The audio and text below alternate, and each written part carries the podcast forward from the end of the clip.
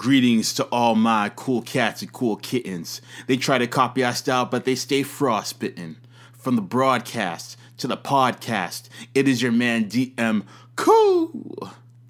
And welcome to Cool Radio. What we doing?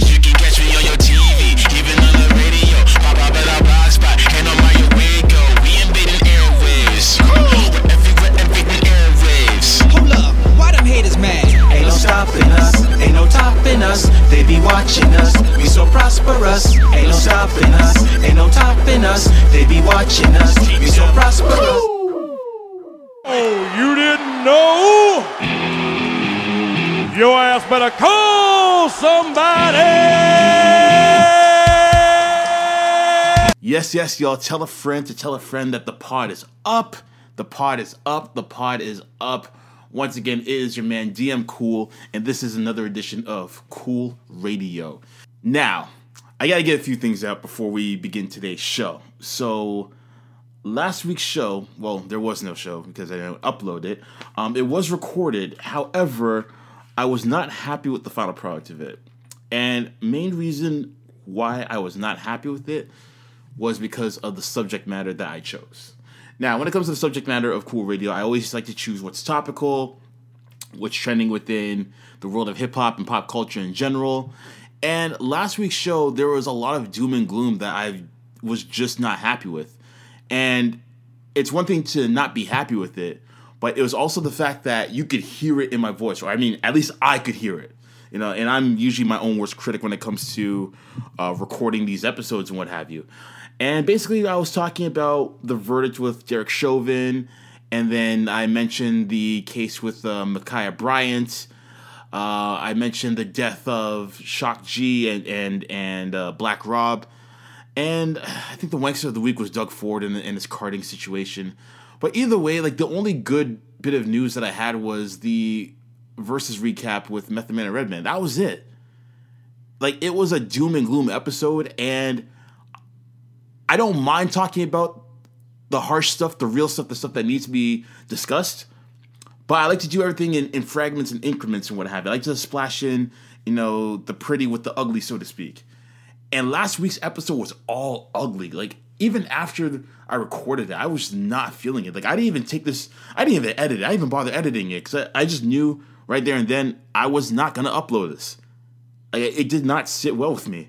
So, that one is discarded. It is never, it will never be, it'll never see the day of light. And I just thought that you, as the listeners, deserved better. So I decided not to uh, upload that episode. But with that being said, um, I do apologize for leaving you guys hanging with no episode at all. Um, that's definitely not going to happen this week because I have a much better slated episode um, to basically pontificate upon and digest upon and all that good stuff. So on this week's episode, uh, the mic check segment of the week will be the reunion of the Joe Budden podcast. So Rory and Mal uh, are back on the on the pod, and I'm gonna get into a few things um, with regards to that pod, that episode specifically, that kind of irked me. So we're gonna get into that later on. We're also to discuss the new collaboration between, or the new collaboration track, I should say, between Jay Z and Nas on DJ Khaled's album.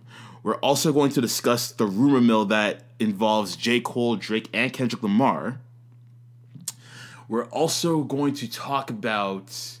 Uh, there's an, oh yes, uh, Willow Smith. Willow Smith was on an episode of Red Table Talk, and she was discussing how she is now polyamorous. So we're gonna get into that, and the wankster of the week, of course. Uh, that one is oh politicians. I tell you, I'll leave it at that. I will leave it at that.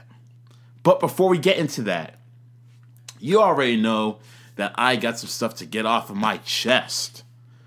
So, with that being said, it is time to let that ish breathe. Let this bitch breathe. By the way, totally random. I love strawberry banana smoothies. They are so refreshing, especially after a workout. My God, love them.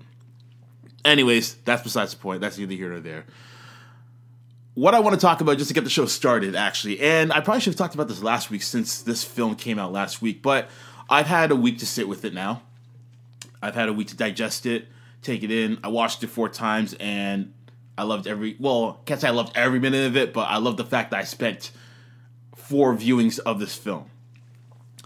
And this film that I'm talking about resonates near and dear to my nerd heart. And ladies and gentlemen, I'm talking about Mortal Kombat. Mortal Kombat! Damn, that's the best one I've ever done, actually. Shit! You know, I'm not even gonna repeat that. I'm gonna let that one sit. but yes, Mortal Kombat. Mortal Kombat, the 2021 version of Mortal Kombat, was released on April 23rd, I believe. And I rented that. I rented that bad boy. Um, I, I think that was actually the first time I've actually rented a newly released film. Because usually, you know, in this climate, you just go out and you go to theaters and everything. I know some theaters in America are open. In Canada, I mean, at least in Ontario, I don't think there are any theaters that are open. Can't speak for the rest of the nation, but in the province of Ontario, I don't think that's the case. But nonetheless, I watched Mortal Kombat. I rented it. I saw it four times actually. I saw it four times. I saw it three times at the opening weekend. Um, and I watched it by myself the first time. Second time I watched it uh, with some friends that I had over. Two friends, socially distanced, of course. Um, and I watched it a third time with my dad. And after watching it the first three times in theaters, or sorry, not in theaters, in um, on that opening weekend rather, in my home, come from my own living room, I have to say that overall, I was pleased with it. Overall, the first time I saw it, I was left with a lot of questions. I was like, yeah, I don't know. But then I found that I enjoyed it on the second viewing. Maybe that was because I was with friends. Maybe that was because I knew what to expect now that I'd already seen it. But overall, I thought it was it was a decent watch. I, I was pleased with the overall, but it was a decent watch nonetheless. Uh, I'm not gonna get into spoilers, by the way. I will not get into spoilers. Um, I, I'm sure there's a few people out there who have yet to see it. It's probably on their to do list, so I will not give out any spoilers. But yeah, essentially the movie, based on the popular video game, video game uh, was released in 1992 apparently, or not apparently, but it definitely was released in 1992, and it was the first game, or it was the game that launched what's called the ESRB rating, which is the music equivalent of the parental advisory rating, right? Because it was so violent at the time. Now, if you look at the game right now, like the 1992 game right now, and you see the violence in there, the violence is cartoony at best. Now, if we're talking about the most recent games, like the ones that have come out within the last 10 years, those games are a gore fest. Like if you're into gore porn, that is your jam right there. Some of them are just like they went they went willy-nilly with it. Like wow. But that is the essence of Mortal Kombat. That's what people came to see. They want to see high octane martial arts action and they want to see gory finishing moves. And that's essentially what this movie was about. So the plot is very simple. Um, me explaining the plot does not spoil the movie for you at all because when you're coming into a Mortal Kombat movie, even going back to the original one back in 1995, you're not going in for the plot. You're not going in for amazing dialogue and writing and writing as a whole. You're going in for martial arts action, a few quips here and there, and then some gory fatality finishes. That's it. That's it. That is Mortal Kombat right there. And the main plot of the movie is that there's a a struggling fighter who goes by the name of Cole Young, who is struggling kind of down on his luck, but he still has his family by his side. Um, but basically, he has what seems to be a birthmark on himself, and this birthmark is linked to a tournament which is called Mortal Kombat. Now, he's not the only person with this mark. There are other people who have the mark as well. And the mark means that you're chosen to compete in Mortal Kombat or that you're slated to compete in Mortal Kombat. So that is basically the the plot of the film and he has to find other fighters like him with that mark to join forces so that they can fight for Earthrealm and they're fighting against the demons and the sorcerers and other warriors from a world called Outworld. Whoop de doo. Not the most creative name, but hey, it's Mortal Kombat. Um, and the fighters of Outworld are there to basically kill the the heroes of out of, of Earthrealm before the, the the tournament even begins. That's not a spoiler. I promise you that is not a spoiler. Now, here are my pros of the film. My pros of the film is that there is a lot of fan service. So if you're somebody who is familiar with the Mortal Kombat games, whether you play the the old school games in the 90s or you've played every single game up until now, there are a lot of Easter eggs for you. And those Easter eggs give you plenty of fan service. So there'll be references to games of the past, there'll be references to characters within other games, uh, characters who may have not have made this film, like made it into this film, but because that Easter egg is there, it lets you know that they still exist within this universe, so to speak, and that they could be in another movie should another mo- movie be greenlit. Um, you have those Easter eggs for you. You also have signature, signature catchphrases like "finish him," "fatality," "flawless victory." They're all in there. Again, no spoilers. They- They're all in there. They even say a couple of them in the trailer as well. So they're all in there for you. And then, yeah, speaking of fatalities, um, they are there. So that kind of leads into my next point: the action. Um, the action is a pro, definitely. The action was very good. The first 10 minutes of the movie, they grip you in with the action. Like they let you know we are not messing around. This is Mortal Kombat. And the first fight in the film is one of the most compelling fights because of the story that goes along with it as well. Um, they even released the first seven minutes of the movie on on YouTube, like official release. So if you haven't seen it, you can go see that now for yourself. Um, it's definitely very compelling, and, and they and they grab you in. Mind you, I did not watch that before um, the movie came out. I did not. I because I figured it came out that that first that first seven ten minutes. It came out during the release of the film anyway, or before the release of the film, like during that week. So I figure, okay, an extra two or three days is not gonna is not gonna hurt if I continue to wait. So I'm just gonna wait and see it all in its glory. And also, the movie is about like the runtime. It's an hour and 50 minutes, but if you take away 10 minutes because of like the credits and what have you, you're looking at like maybe an hour and 40 minutes of actual color of actual screen time for for the actual film itself. So you want to savor every little bit that you get. And and the movie goes by very fast, but I'll mention that later. So once again, um, the action action is is pretty solid. Um, a lot of the characters who are the expert martial artists, they definitely stand out. Joe Taslim as Sub Zero, one of, if not the best character in the entire film. Arguably, arguably the best written character in the film. Uh, he definitely gives off horror movie vibes, and I love that. Like this is easily the best iteration of Sub Zero that I've ever seen um, outside of the video game, easily. And they and Joe Taslim was was a spot on casting choice because he is so solid. If you have not seen the raid, if you have not seen the Night Comes for Us All, which is on Netflix by the way, please watch that. That movie is sick. Both of those movies are sick. He's also in the HBO Max series called Warrior. Please watch that show. One of the best shows on TV that nobody's talking about right now. It is so criminally underrated. Please watch that. Um, you have Hiroyuki Sanada as Scorpion. Literally, this actor is in almost every samurai movie that you can think of. He was even in Avengers Endgame for for maybe a minute or two. Due to solid as Scorpion, perfect casting choice for Scorpion. Um, and then you have other characters like Liu Kang, uh, Kung Lao, Sonya Blade. They provide a lot of good action scenes, and some of the action scenes that they're in are are like jaw dropping. Like I would say, you know what? I'm not even gonna say that actually because that's a spoiler. That's a spoiler. But put it this way: a lot of the characters they they have their moments as far as action goes.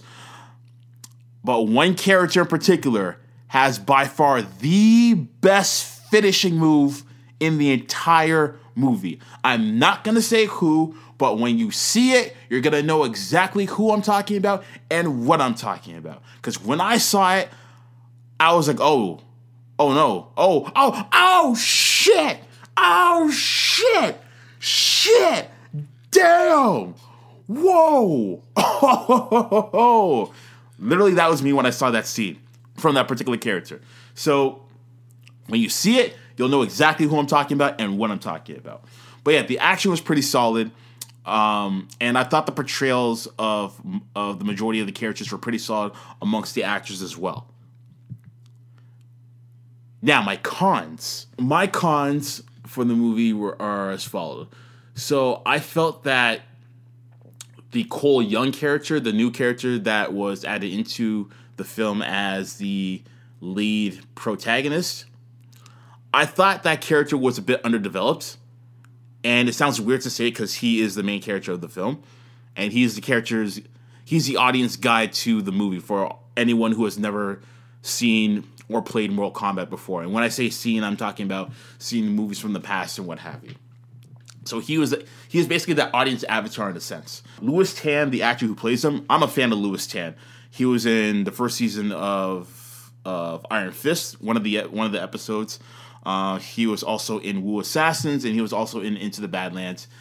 Um, and I feel like there's one more thing I've seen him in, but it's not coming to me right now. But nonetheless, I'm a fan of Lewis Tan. Um, I don't think he, I don't think he underdelivered in his portrayal as Cole Young. I think the character, in terms of the way the character is written, it wasn't. It, it didn't leave much to the imagination, in my opinion. I felt like that character could have been written better, and it would have, it, it would have served uh, Tan's talents as as a charismatic figure a lot better had they had given him a bit more of a personality, a bit more of a swagger, if you will. So that's my one con. Um, my other con is that the pacing and the editing was a little off, in my opinion. So when we're talking about the fights, for example, the fights were good, but I felt like when it came to the fights, for for the most part, we didn't get to spend enough time with the fights. And not only did we not get to spend enough time with most of the fights, but I felt like when it came to most of the fights, they all happened simultaneously. So it's almost like a Royal Rumble situation where you had like multiple fights happening at the same time, and then they would cut to one fight, and when they cut to one fight, there were multiple angles and and jump cuts that were that they were going into one fight, and then after 30 seconds they would go into another fight, and the same thing over and over again, and so on and so forth. And it felt very rushed very, very rushed. And as a fan of Mortal Kombat and as a fan of martial arts films, you love to see these fights elongated because, again, you're telling a story within the fight. But if you're just rushing through it, it's almost like you're skimming through a book. So, pardon me, I, I felt like I didn't get enough time with the fights essentially. And it was just really weird how, how they paced it out. So I felt like if they just had let the fights breathe and let one fight take place after the other, we would have been much better off for it, in my opinion. So that's my that's my other knock on the film.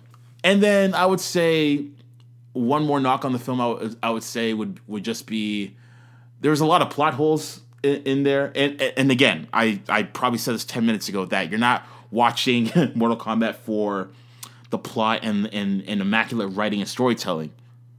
But there are certain plot holes where I'm just like, okay, like come on, guys. Like, let's not be lazy with it. Like, let's have it make some sort of sense. You know what I mean? Because there's sometimes where like one person would say something that can or cannot happen, but then that thing that they said that cannot cannot happen, it either did or didn't happen. And I'm just like, wait, you just said that this was not supposed to happen, but then it did. So what are we doing? So that was my other gripe with the film. But overall, overall, I think that as a film for 2021, uh, like a revamped version of Mortal Kombat for 2021. I think this one was. I think this is more for the fans of the product. If you're a casual, mo- pardon me, if you're a casual moviegoer and you know next to nothing about Mortal Kombat, I would say it's gonna be 50-50 for you. But for me, as someone who is a fan of the product, who's been a fan since day one, it's literally one of the first ever video games I ever played. Um, I would say that in terms of the portrayal of the characters, it was pretty spot on. Um, also, Kano, God, wow, dude is mad funny. Like, you're talking about comic relief, man, he had the best dialogue in the entire film. No one can tell me anything. But yeah, in terms of character um, character portrayals, like in terms of the look and the aesthetic, I thought it was pretty spot on for a lot of the characters. Maybe one or two characters it could have been a bit better, but it wasn't totally off or or anything like that. But yeah, overall, I would give this movie like if we're going from one, a scale between one to ten, I give it anywhere between like a seven to a seven point five. It's it's within that range. It's within that range. I would just say you know for the next movie, let's spend more time with the fights. Like let the fights play out. Let's have let's just focus on one fight and then go to the next fight and then go to the next fight, so on and so forth, rather than having multiple fights happening at the same time. Like I would understand if you're facing off against like faceless henchmen and stuff like that, then cool, sure.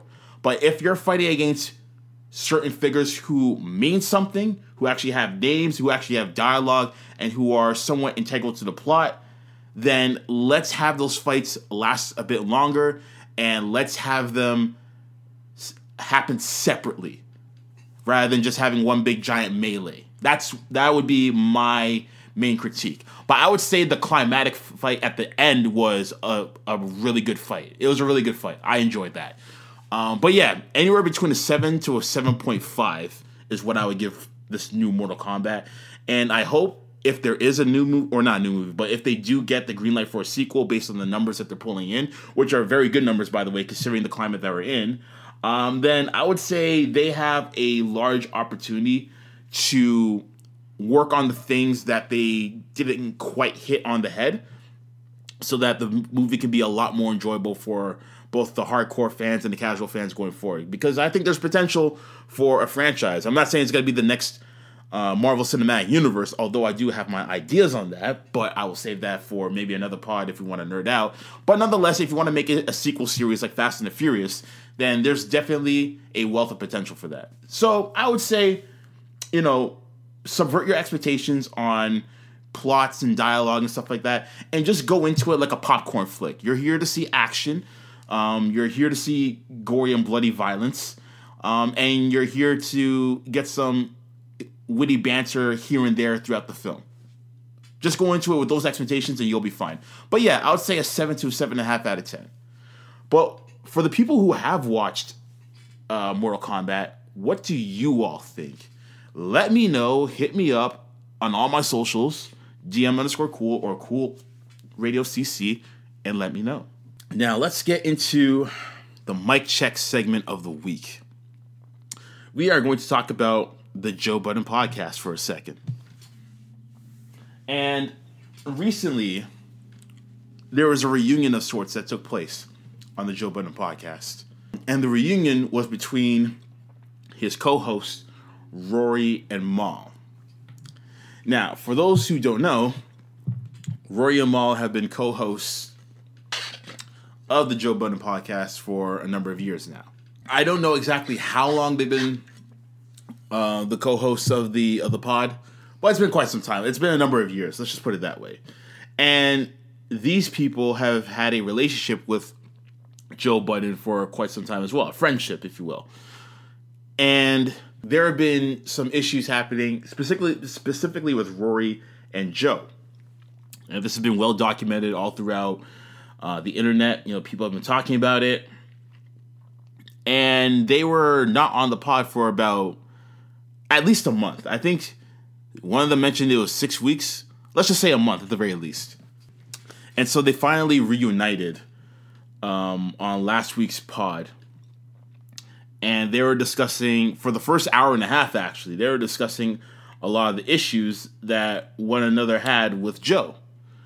And from Roy's perspective, he felt that he wasn't being respected as a friend. And he said how his treatment on the show uh, was very questionable at certain points. And before he laid out this testimony, I remember one of the last episodes that I remember listening to him on. I'm talking about Rory here. Uh, was the episode where they were talking about the interview that uh, uh, Meghan Markle did with Oprah. And they were just going in on the royal family, and he was just cussing at the royal family. He's like, F the royal family, they ain't shit, etc., etc., which I agree 110%. But Roy was fired up.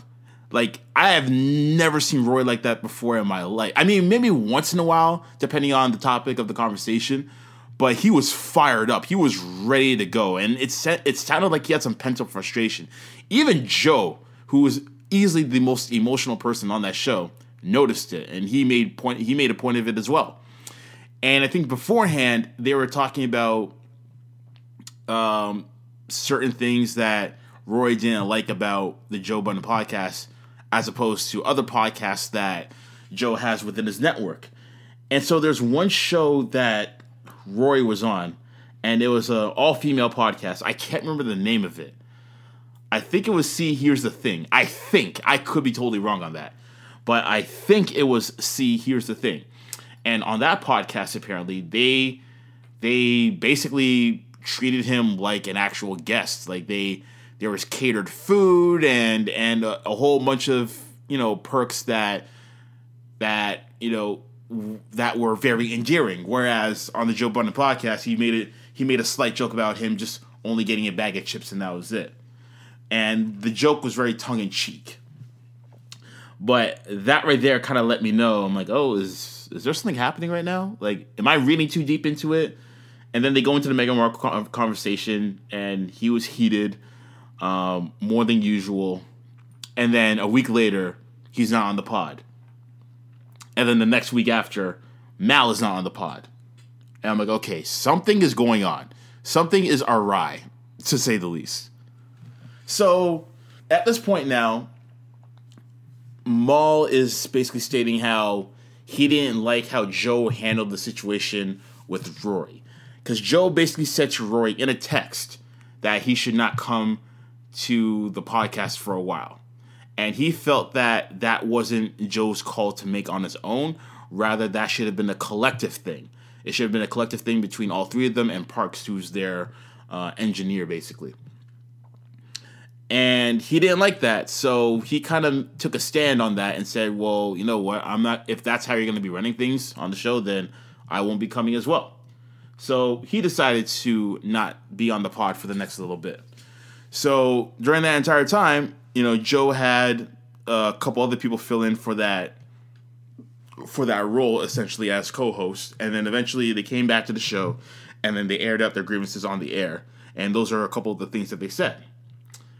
So I'm listening to all of this, and and mind you, it's like an hour and a half. Um, this portion of the discussion, at least. But one of the things that stood out that really disturbed me was when Rory and Mal stated that as Joe's friends, Joe owes them respect, which I agree with. Because, like, if I'm not your friend, or sorry, if you don't respect me, then why are we friends? You know? But then Joe says, I don't owe you anything. I don't I don't owe you friendship. But then in the next breath, Joe was quick to say that he has no problem giving respect to a stranger. So hold on. So you have no problem giving respect to a stranger, but then you feel like you don't owe your friends respect? They're your friends for a reason. Like they're your friends because you respect them and they respect you. Like that's essentially in that context how a friendship works. Like you you share respect for one another based on the things that you do for one another. You support one another, you know, whether it's through a venture that you're going through and they want to support you in that way, um, if they want to give you advice, whatever the case may be. If they're showing acts of loyalty and you're doing it and you're doing the same thing, then there is a mutual respect that is exchanged between you two. And once that is reciprocated consistently, then respect at that point is a, is basically a prerequisite. It's expected, and it should be expected. Otherwise, why are you friends? And this is the thing about Joe Budden that really irks me. We have seen a track record of Joe Budden's toxicity for a number, pardon me, a number of years now. Whether it's through his friendships, through his romantic relationships, or through his business relationships, you know, whether it's with Complex or Spotify or anything like that. We have seen a level of toxicity from Joe that has him alienating other people. And it's not like hearsay or anything like that. This is well documented. We've seen this for the last decade. The last decade. Wherever Joe Budden goes, a black cloud follows him. He is drama incarnate. He is toxic incarnate. This is well documented from Joe. Now, I'm not saying anything about him as a recording artist or as a podcast host. He has been brilliant in both of those spaces. Not criticizing any of those whatsoever. The track record speaks for itself. But if we are talking about track records, then we have to point out the fact that Joe doesn't know how to manage relationships, whether a, whether they be friendship, romantic, or business wise. He just he just doesn't. Like if we're talking about romantic relationships, his relationship with Tahiry was a fail. His relationship with other women has been a fail, especially what we've seen out of you know Love and Hip Hop. The fact that this man has put his hands on other women repeatedly is a clear indication that he is in no position to be in a in a romantic relationship whatsoever. But that's just one example, okay? Then if we go into friendships and trying to fuse that in with um, with business relationships, there was a female host that he once had on his podcast who was also a music or not music, but a, a, a personality for Hot 97. And that was one of the most viewed videos from Hot 97's YouTube channels because he basically dismissed her claims of him basically mistreating her and not being upfront with her about how he wanted to handle the podcast. And this is somebody who helped get his podcast off the ground running. And when he decided that he, had, he no longer had any use for her, instead of respectfully saying that they should part ways, he just sent her a text message saying, I don't want you on the podcast anymore. And this is somebody who helped you get your pod off the ground, someone that you considered a friend, and you're now telling them that you don't want them to have anything to do with the pod anymore. That, that's kind of nutty. I'm sorry, that's kind of nutty. Like that's that's a shit thing to do. It's a very piece of shit thing to do, in my opinion. So there's that. And then when it comes to his business relationships, I feel like, and this is something that Charlemagne the God said, and he's now making Charlemagne the God look like Nostradamus. But he basically said how, when it comes to Joe Budden, he doesn't know how to negotiate his worth. So I agree that if you feel like you are worth something or you're worth more than what they're offering, then of course you should prove otherwise that you are worth the number that you are fighting for. But if you don't know how to negotiate that number and you go about it the wrong way, then you are just not good at handling business. It's as simple as that. Cough, cough, Monique. And Joe Budden is in that same category as well. It's like how many bridges have you supposedly burned over the years? You know, whether it's with Hot 97, whether it's with Complex, whether it's with Spotify. I mean, is Patreon next? If Patreon gives him a number or gives him an ultimatum that he's not necessarily happy with, is he going to say fuck Patreon now? And from what I've been researching, he has a pretty good position with, with Patreon. And so I would hate for him to kind of burn that in flames as well. And it's interesting because he was once telling a story about Jay Z about how Jay Z slighted him and Rory and Mal laughed. He was telling a story about how they were all at the Hammerstein Ballroom for some event, and he was getting ready to air his grievances towards Jay because apparently this was the first time in years that he had spoken to Jay. And so he's basically telling Jay about how he felt about how the situation at Def Jam and Roc-A-Fella turned out, and how Jay took one of his beats and used it as his own. Meanwhile, Joe wanted to use that beat for his single and just told him how his whole situation over there, he didn't like it, it was unfavorable. And after he was done telling him about all of that, Jay Z was like, So? And he mentioned how Rory and Mal laughed. Joe, after explaining that story, said that that's how he felt when Rory and Mal were explaining how they felt about their treatment at the hands of Joe. Joe basically said, okay, I'm not giving you respect. You feel like my respect is owed. Okay, so? So what? And here's the thing about Joe. This is where I call Joe's hypocrisy into play because Joe through podcasts and through his music, has always stated how you know industry tastemakers and executives and what have you are all bullshitters because they screw you over, they put their thumb over you, and you have no leverage and you can't do anything and you feel weak and you feel powerless.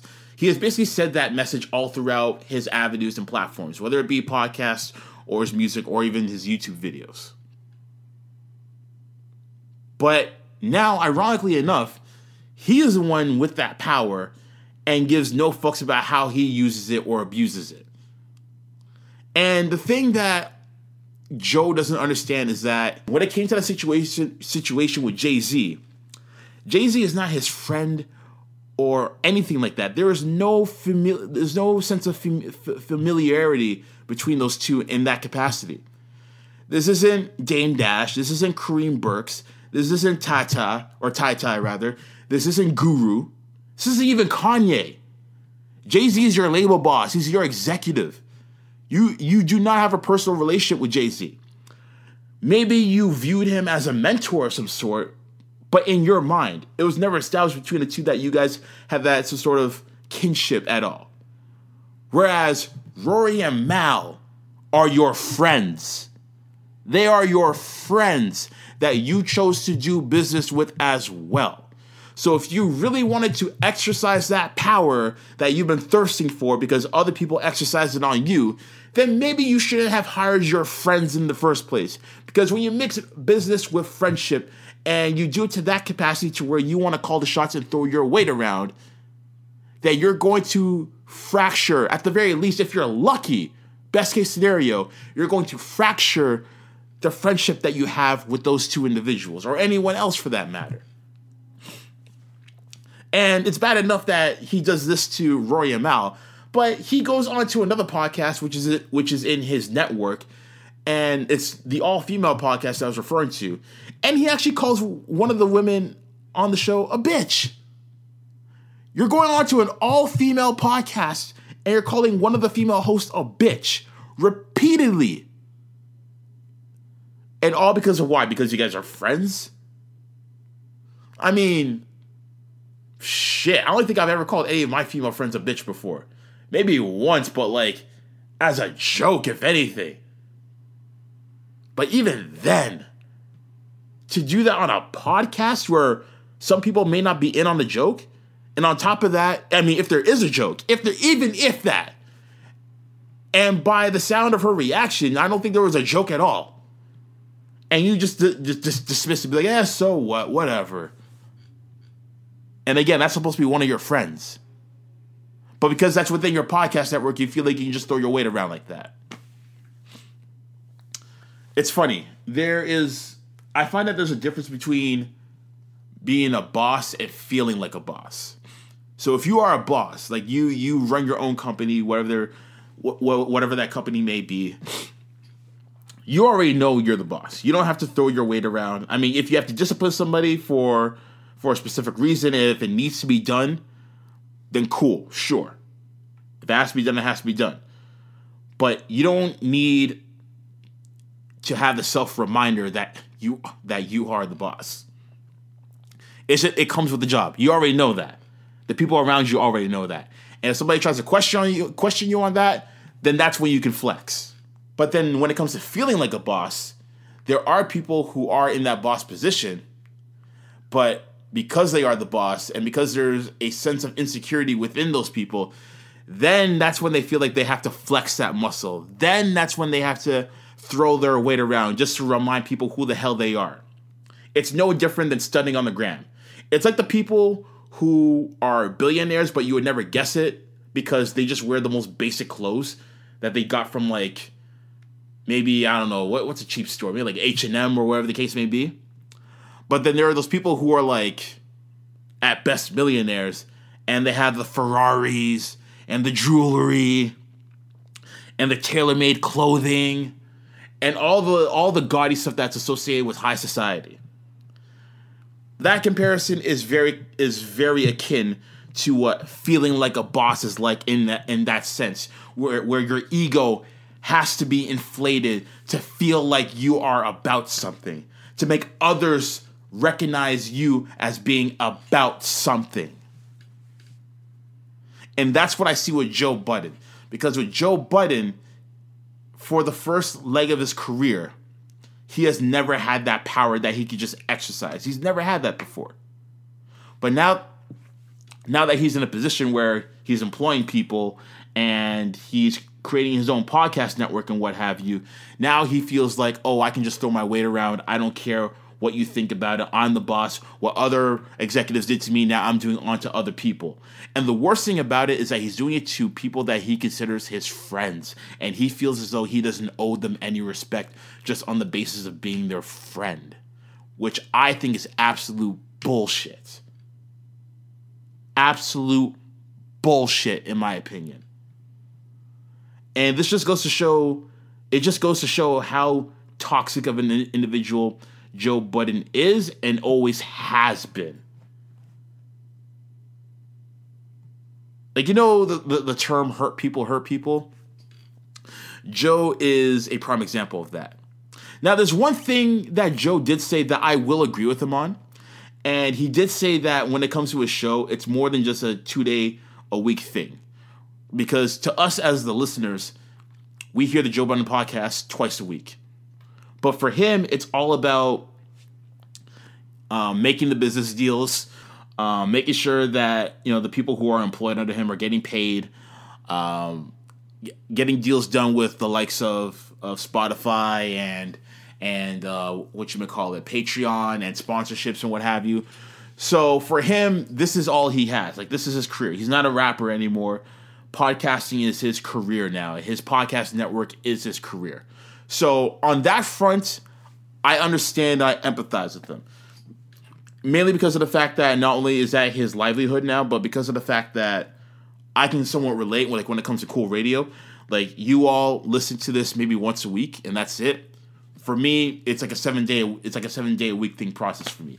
It's like I record the pod, I edit it, do the social media blast, um, research the stories that that I want to cover throughout the week, uh, reach out to guests throughout the week as well, edit the videos as well, post the videos uh, create little video clips on Instagram, all that stuff. So from that standpoint, I can understand where he's coming from because it's not just record two episodes a week and that's it. No, it's everything that that happens behind the scenes and what have you. So I understand that.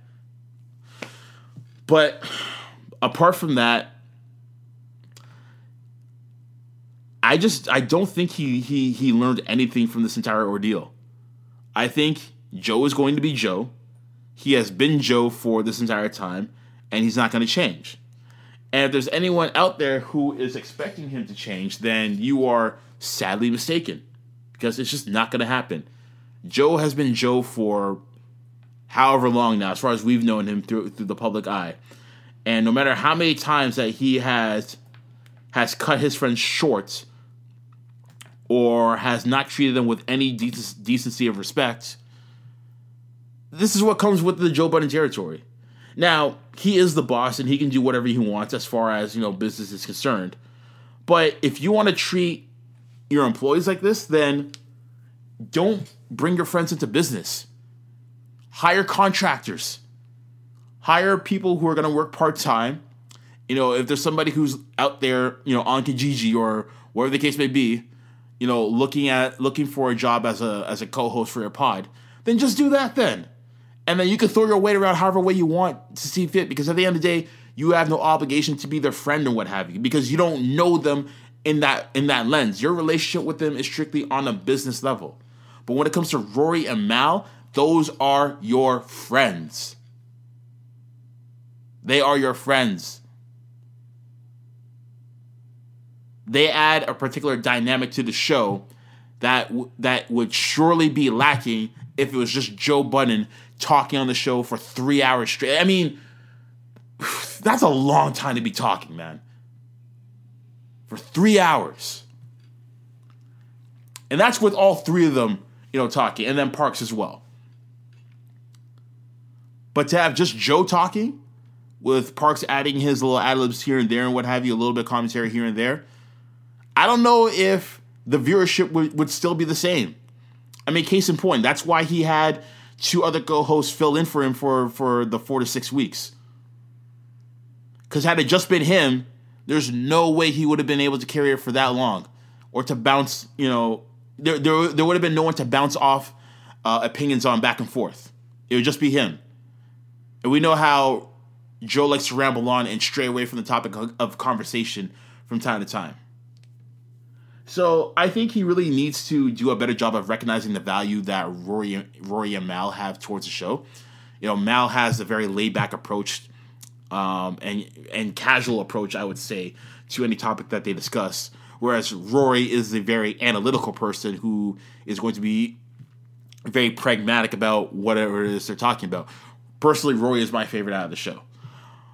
But it's those dynamics that help center and balance Joe when they're talking about their their weekly topics and what have you. And so I think he needs to recognize that. He needs to understand that. And I think Joe needs to stop taking his friends for granted because the track record is there. It's it's there. It, you can't deny it at this point. So that's my opinion on you know Joe Budden and and this whole entire ordeal. What do y'all think about it? I'm really curious to get your thoughts. Again, hit me up on, on all my socials and let me know. All right, let's get into trip talk now. Three of the latest topics that are taking place within pop culture throughout the week, hip hop culture, and all the all the good stuff in between. So let's get to it. First topic I want to talk about is the new record that was released by DJ Khaled. It features Jay Z and Nas and James Fauntleroy, uh, which is entitled "Sorry Not Sorry." Um, I listened to the track. I saw the music video for it as well. I like it. You know, I feel like anytime Jay Z and Nas link up for a record, it's an event, right? Ever since Jay Z's "I Declare" concert back in 2005, where he announced that he was going to basically start another rap beef, but really he didn't. Instead, he wrapped up quite possibly and arguably the greatest rap beef of all time, and that was between him and Nas. Um, so that moment for me was a chilling moment to see. This is back when I was in high school, and I was like, "Wow, they actually ended their feud. Like that's amazing." And ever since then, they came out with records together. Like not not every single thing they did was together, but every now and again they they put out a record. So I think the first record they did they did together was Black Republican, which was on Nas's Hip Hop Is Dead album. Then they did Success on Jay Z's American Gangster album. Uh, they did BBC on Jay Z's um, what was it? It was a Holy Grail album from 2013. Uh, they also linked up on Ludacris's album um, for the record "I Did It for Hip Hop" on Theater of the Mind. Uh, I think that's all the records they linked up on. I could be wrong, but if I am, please let me know. But yeah, I like the record. It was cool. You know, Jay Z or sorry, Nas with the storytelling, Jay Z with the wordplay. Um, it's what I expect from those two. Um, the beat was solid. I loved every mo- moment of it, and it makes people wonder. You know, will Jay Z and Nas ever do an album together? Uh, will there be an EP at the very least? And to be honest, if they were if they are to never collaborate on an album, an EP, or any type of project together, I'm okay with it. I'm okay with it. And I'll tell you why I'm okay with it.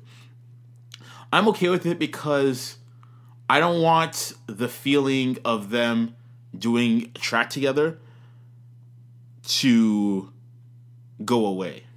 I don't want it to feel expected. I don't want it to feel mundane or regular. Because anytime they link up for a record, I'm like, oh, Jay Z and Nas, okay, cool. Let me see what they have.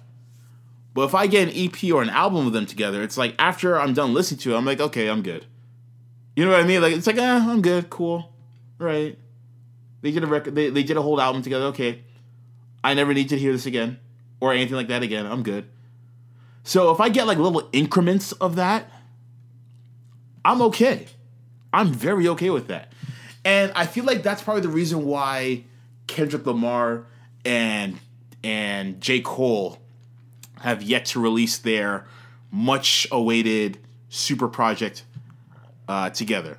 They've always teased it. They've done records on each other's on, on each other's tracks, like freestyles and what have you. But we've actually never heard them on a record together where they were trading bars. The closest thing that we have is the record that J. Cole did on J. Cole's album, uh, Born Sinner, with Kendrick Lamar. I'm actually trying to remember the name of the record because it's been so long since I heard it. I think it was called Forbidden Fruit. I think it was called Forbidden Fruit. They they flipped the uh, Electric Relaxation sample from a tribe called Quest, and all we got was Kendrick Lamar on a hook. That was it. And it's like you bastards, you bastards. Like yeah, technically it's J Cole featuring Kendrick Lamar, but you bastards. Like you know that you two are two of the three hottest rappers of your generation. And you know that y'all have been teasing this collaboration of sorts for a well, not at that point, but right now, a decade. But back, back then it was like 2013. But even then, it, we're still at a fever pitch with that. And all we get is the majority of verses being from J. Cole and then a hook from Kendrick. Boo earns. Come on now. Give us what we want. So going back to Jay Z and Nas, I'm okay if they never collaborate on an album or an EP together. I'm okay with that. I'm totally fine with that. I have no qualms about that whatsoever. I'm good with that. So that's my take on it. Overall, good record, solid record. Check it out if you haven't. It's pretty solid. And let me know what you think as well. Hit me up on my socials at DM underscore cool or cool radio CC and let me know because I think it's I think it's a gem. I think it's a gem indeed. Now, speaking of J. Cole and Kendrick, they sort of made headlines this week, as well as Drake, because apparently all three artists are rumored to be dropping their projects in May. We are currently in May now, ladies and gentlemen. And it would be interesting to see all three of them drop. I don't know if that will happen.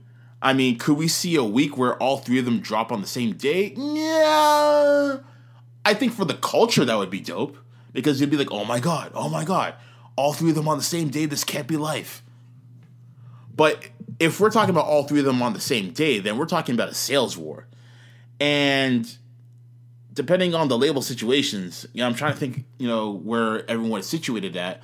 I don't think any label head would want that because now you're losing out on or the idea I should say is that you're losing out on record sales because you're now sharing a release date with a particular artist. That's why some of your favorite artists will release their albums months away or weeks away at the very least uh, from another artist within their genre because they don't want their sales to be eaten, eaten into by that other artist in question.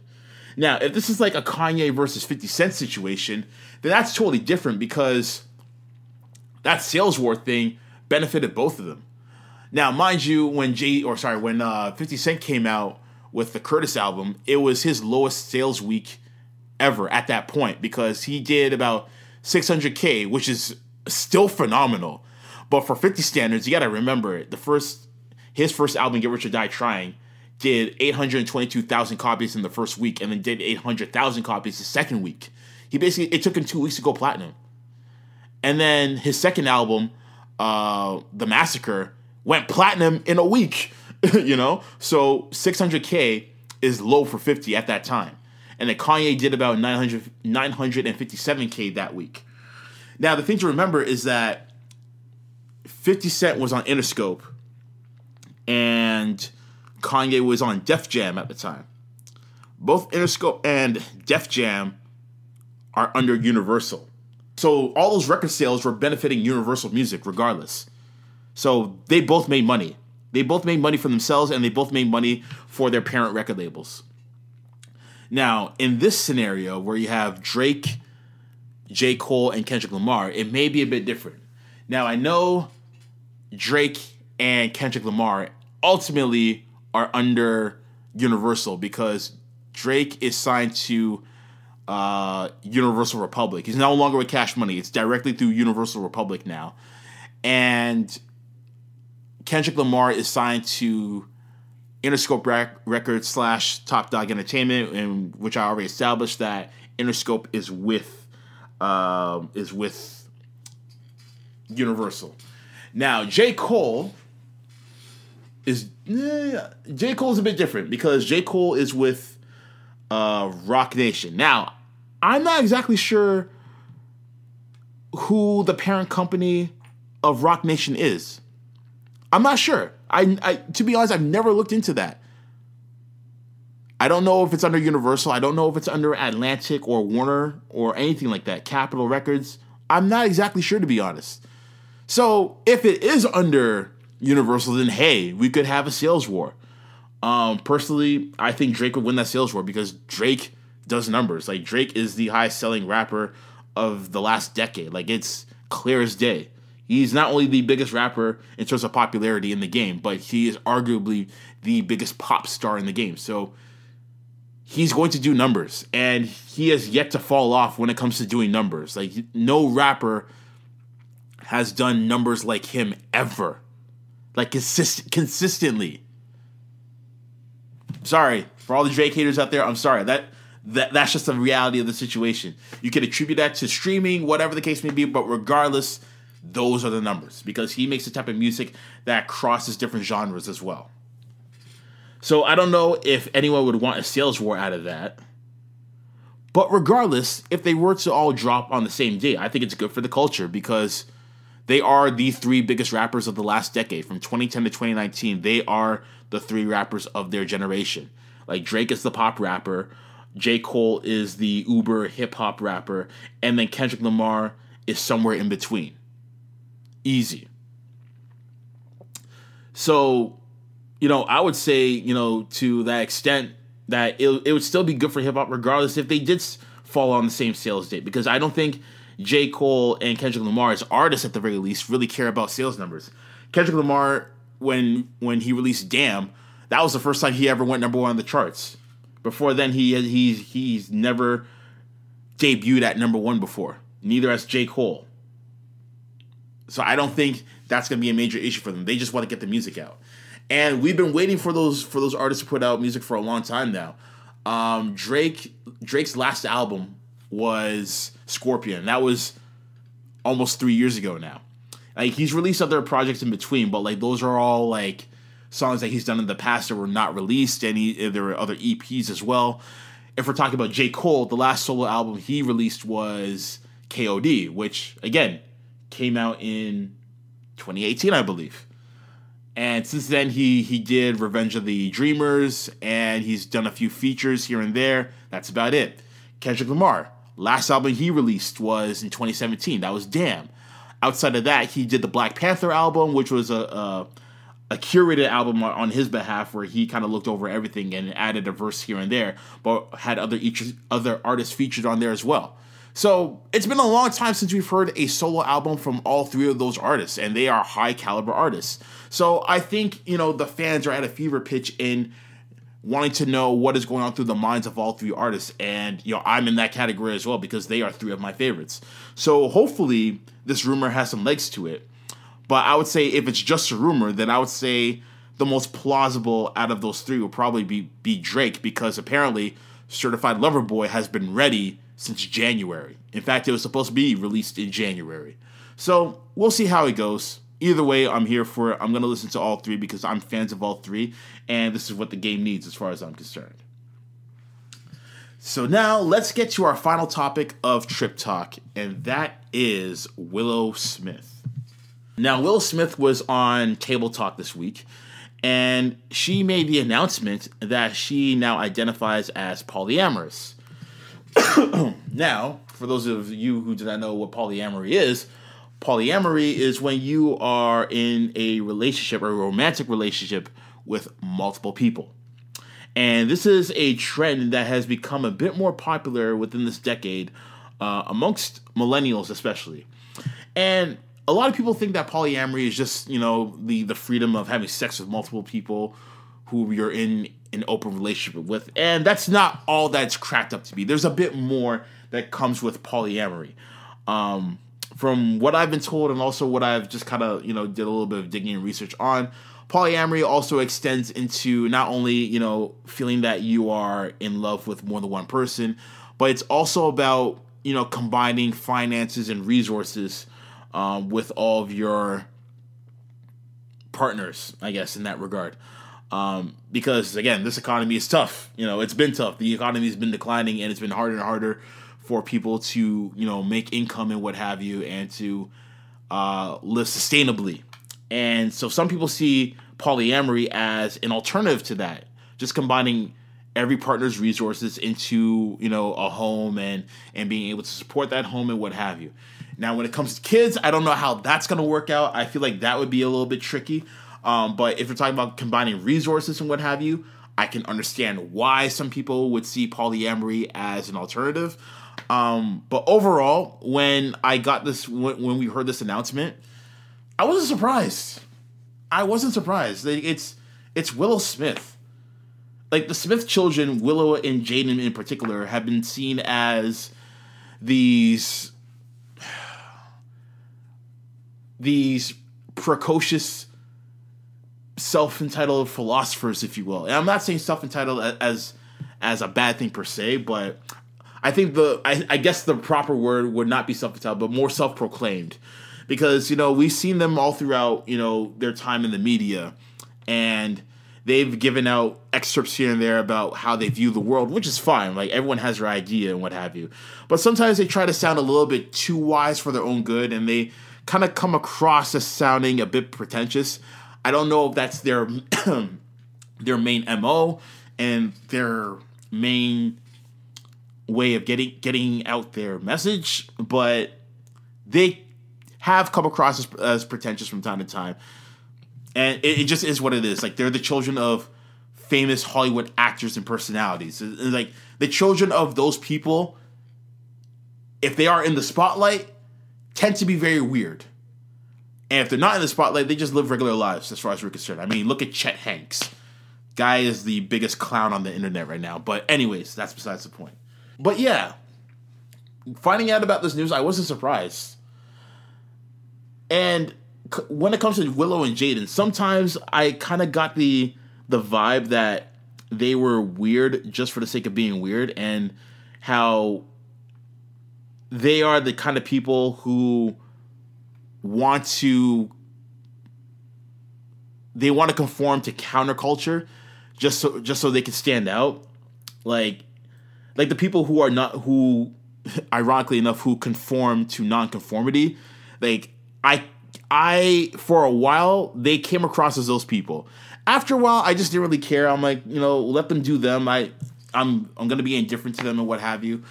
Uh, but for the longest time they gave me those vibes. They gave me those vibes of the nonconformists who conform to nonconformity which is the biggest irony in the world in my opinion but hearing that about about Willow, I'm not surprised. Um, seeing uh, uh, Jada Jada's mom freak out to that and squirm to the idea of that was hilarious because, of course, she's from a different generation. She's not going to understand that, and that's clear as day. But my criticism to Willow would be this. Obviously, there are going to be people who are going to push back to your idea of how you want to live your life when it comes to polyamory. And so when people push back on that idea, don't be surprised and don't be upset because you knew that this was going to happen. You knew that they're going to react this way. And one of the main reasons why I wasn't surprised at this was because of the fact that last year was the summer of entanglement. We saw Will and and Jada's relationship play out before our very own eyes. Last summer was the summer of entanglement. Entanglement was the meme of the summer. And I'm sure Willow was embarrassed by that, as she should be. Your parents are talking about how there was infidelity within their relationship and how their relationship was about to end. And so, you know, if this is your idea as making sure that something like that doesn't ever happen again, and you feel like polyamory is the best way, that way there's communication on, on all grounds through all partners. I mean, if that's what you really want to do, then great. But if that's a reaction to that whole fiasco, then I would take a step back and ask yourself: Is that really what you want to do with with your life romantically? I don't see it as a way of her sharing resources because she doesn't need to. Like she has the money; she's well off. Even if she just wanted to date somebody and her partner didn't have nowhere near as much money as she does, I still don't see that as being a problem because she got money for days. She's a Smith at the end of the day. So I don't see it as a way of sharing resources as to, as to the reason as to why she wants to get into polyamory. I think it's it's because of the fact that she wants to explore herself sexually and see where it goes. Again, Willow is still a young individual. like she's barely over 20 if i'm not mistaken i have no idea how old she is i'm just still i'm thinking back to i whip my hair back and forth. And she was like what 9 or 10 years old at that time? That record came out 10 years ago. So what she's 19 maybe 20 at most? She's still young. She's still trying to figure herself out. She'll probably get over this in a year or two. And hey and even if she does stick with it you know five years from now great more power to her. That means that it's working for her. But at the end of the day i'm not surprised that she's going this route. The entanglement thing probably fucked her up in some sort of way. And I, I get it. I get it. The generational trauma between her father and mother is what kind of led to that, in my personal opinion. She may uh, beg to differ, but that's where I'm seeing it from. But hey, that's my observation of the situation. We'll see how it all pans out. But overall, that's my thought on the scenario at hand. Now, we are almost at the end of the pod, ladies and gentlemen. And we cannot end a pod without doing the segment that you have been waiting to hear for the last hour or so. So, with that in mind, who has entered the shallow walls of the Hall of Shame this week? Who has been crowned the captain of coonery this week? Ladies and gentlemen, it is time for Wankster of the Week. We said you a wankster, and you need to stop fronting. And this week's Wankster of the Week goes to none other than Kamala Harris, the Vice President of the United States. Madam Vice President of the United States, if you will. Now, the reason why she's getting the Wankster of the Week is because her and another politician, another black politician, I should say, I can't remember the guy's name. I don't, I don't care to research this guy's name because when I heard his speech, he sounded like a jackass.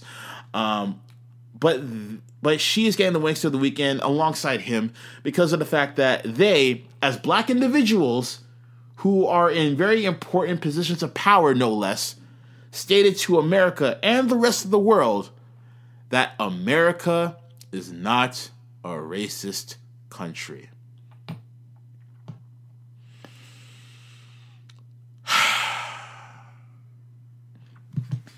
okay. Okay. So, this entire ordeal with George Floyd hasn't shown you how racist America ha- ha- has been and always will be. The entire ordeal with Breonna Taylor hasn't shown you how racist America has been and always will be. Hell, the incident at the Capitol at the beginning of the year hasn't shown you how racist America has and always will be. Donald Trump's entire presidential reign hasn't showed you how racist America can be, has been, and will always will be? Really? Listen, I know that as politicians, you have to appeal to other politicians and other constituents, if you will. But to say that America is not a racist country, with all the laws that you have that impede on the rights of visible minorities. The fact that the Asian community had to launch a campaign stating stop Asian hate so that elderly Asian people would stop being beaten and killed on the streets because of a virus that was not of their creation. The very fact that black people came together and created a movement called Black Lives Matter so that they could point out the rate at which black people are killed by by by unarmed by by by police and by black and and the fact that black people are, are unarmed while they're being killed by police at a dispropor- disproportionate rate you're telling me that after all that the fact that you have latinos mexicans specifically whose children are being put in cages as if they're as if they're in internment camps the fact that there is so much xenophobia that is aimed towards people who are who are of Arabic descent or people who uh, who belong to the uh, Islamic faith. You are telling me that after all that, and these are current events that are happening right now, current events, you're telling me that after all of that, with racial profiling, with, with redlining, you're telling me that after all of that, that America is not a racist country?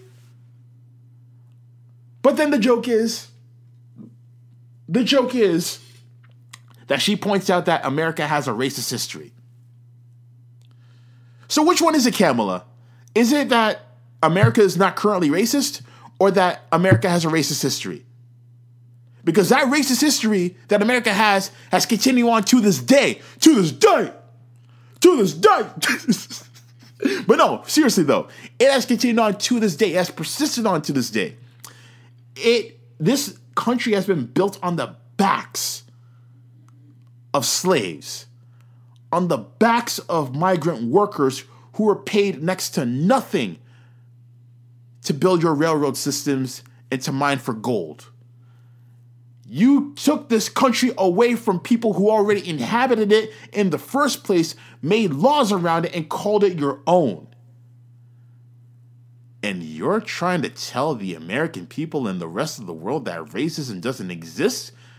Especially after we just witnessed the trial of the century in which a cop was found guilty on all three counts of murder on a black man who repeatedly said that I cannot breathe? Kamala, give yourself and that other jackass who's a senator the biggest wankster of the week. And quite possibly the biggest wankster of the year. For lying to the American people and for lying to the rest of the world that racism, especially in America of all places, does not exist. For a second, you almost sounded like the Prime Minister of Canada. America doesn't have racism. If you don't stop. But speaking of stopping, we're going to stop today's episode, or this week's episode, rather.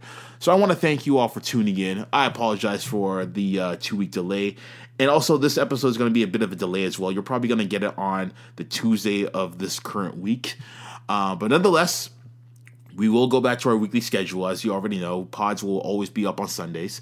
Might be even a little bit earlier from time to time, but Sundays is will is, is where you will expect the pod on a regular basis. Um, when we do have guests, I will keep you up up to date on that, and I will let you know. But nonetheless, thank you all for tuning in as you always do.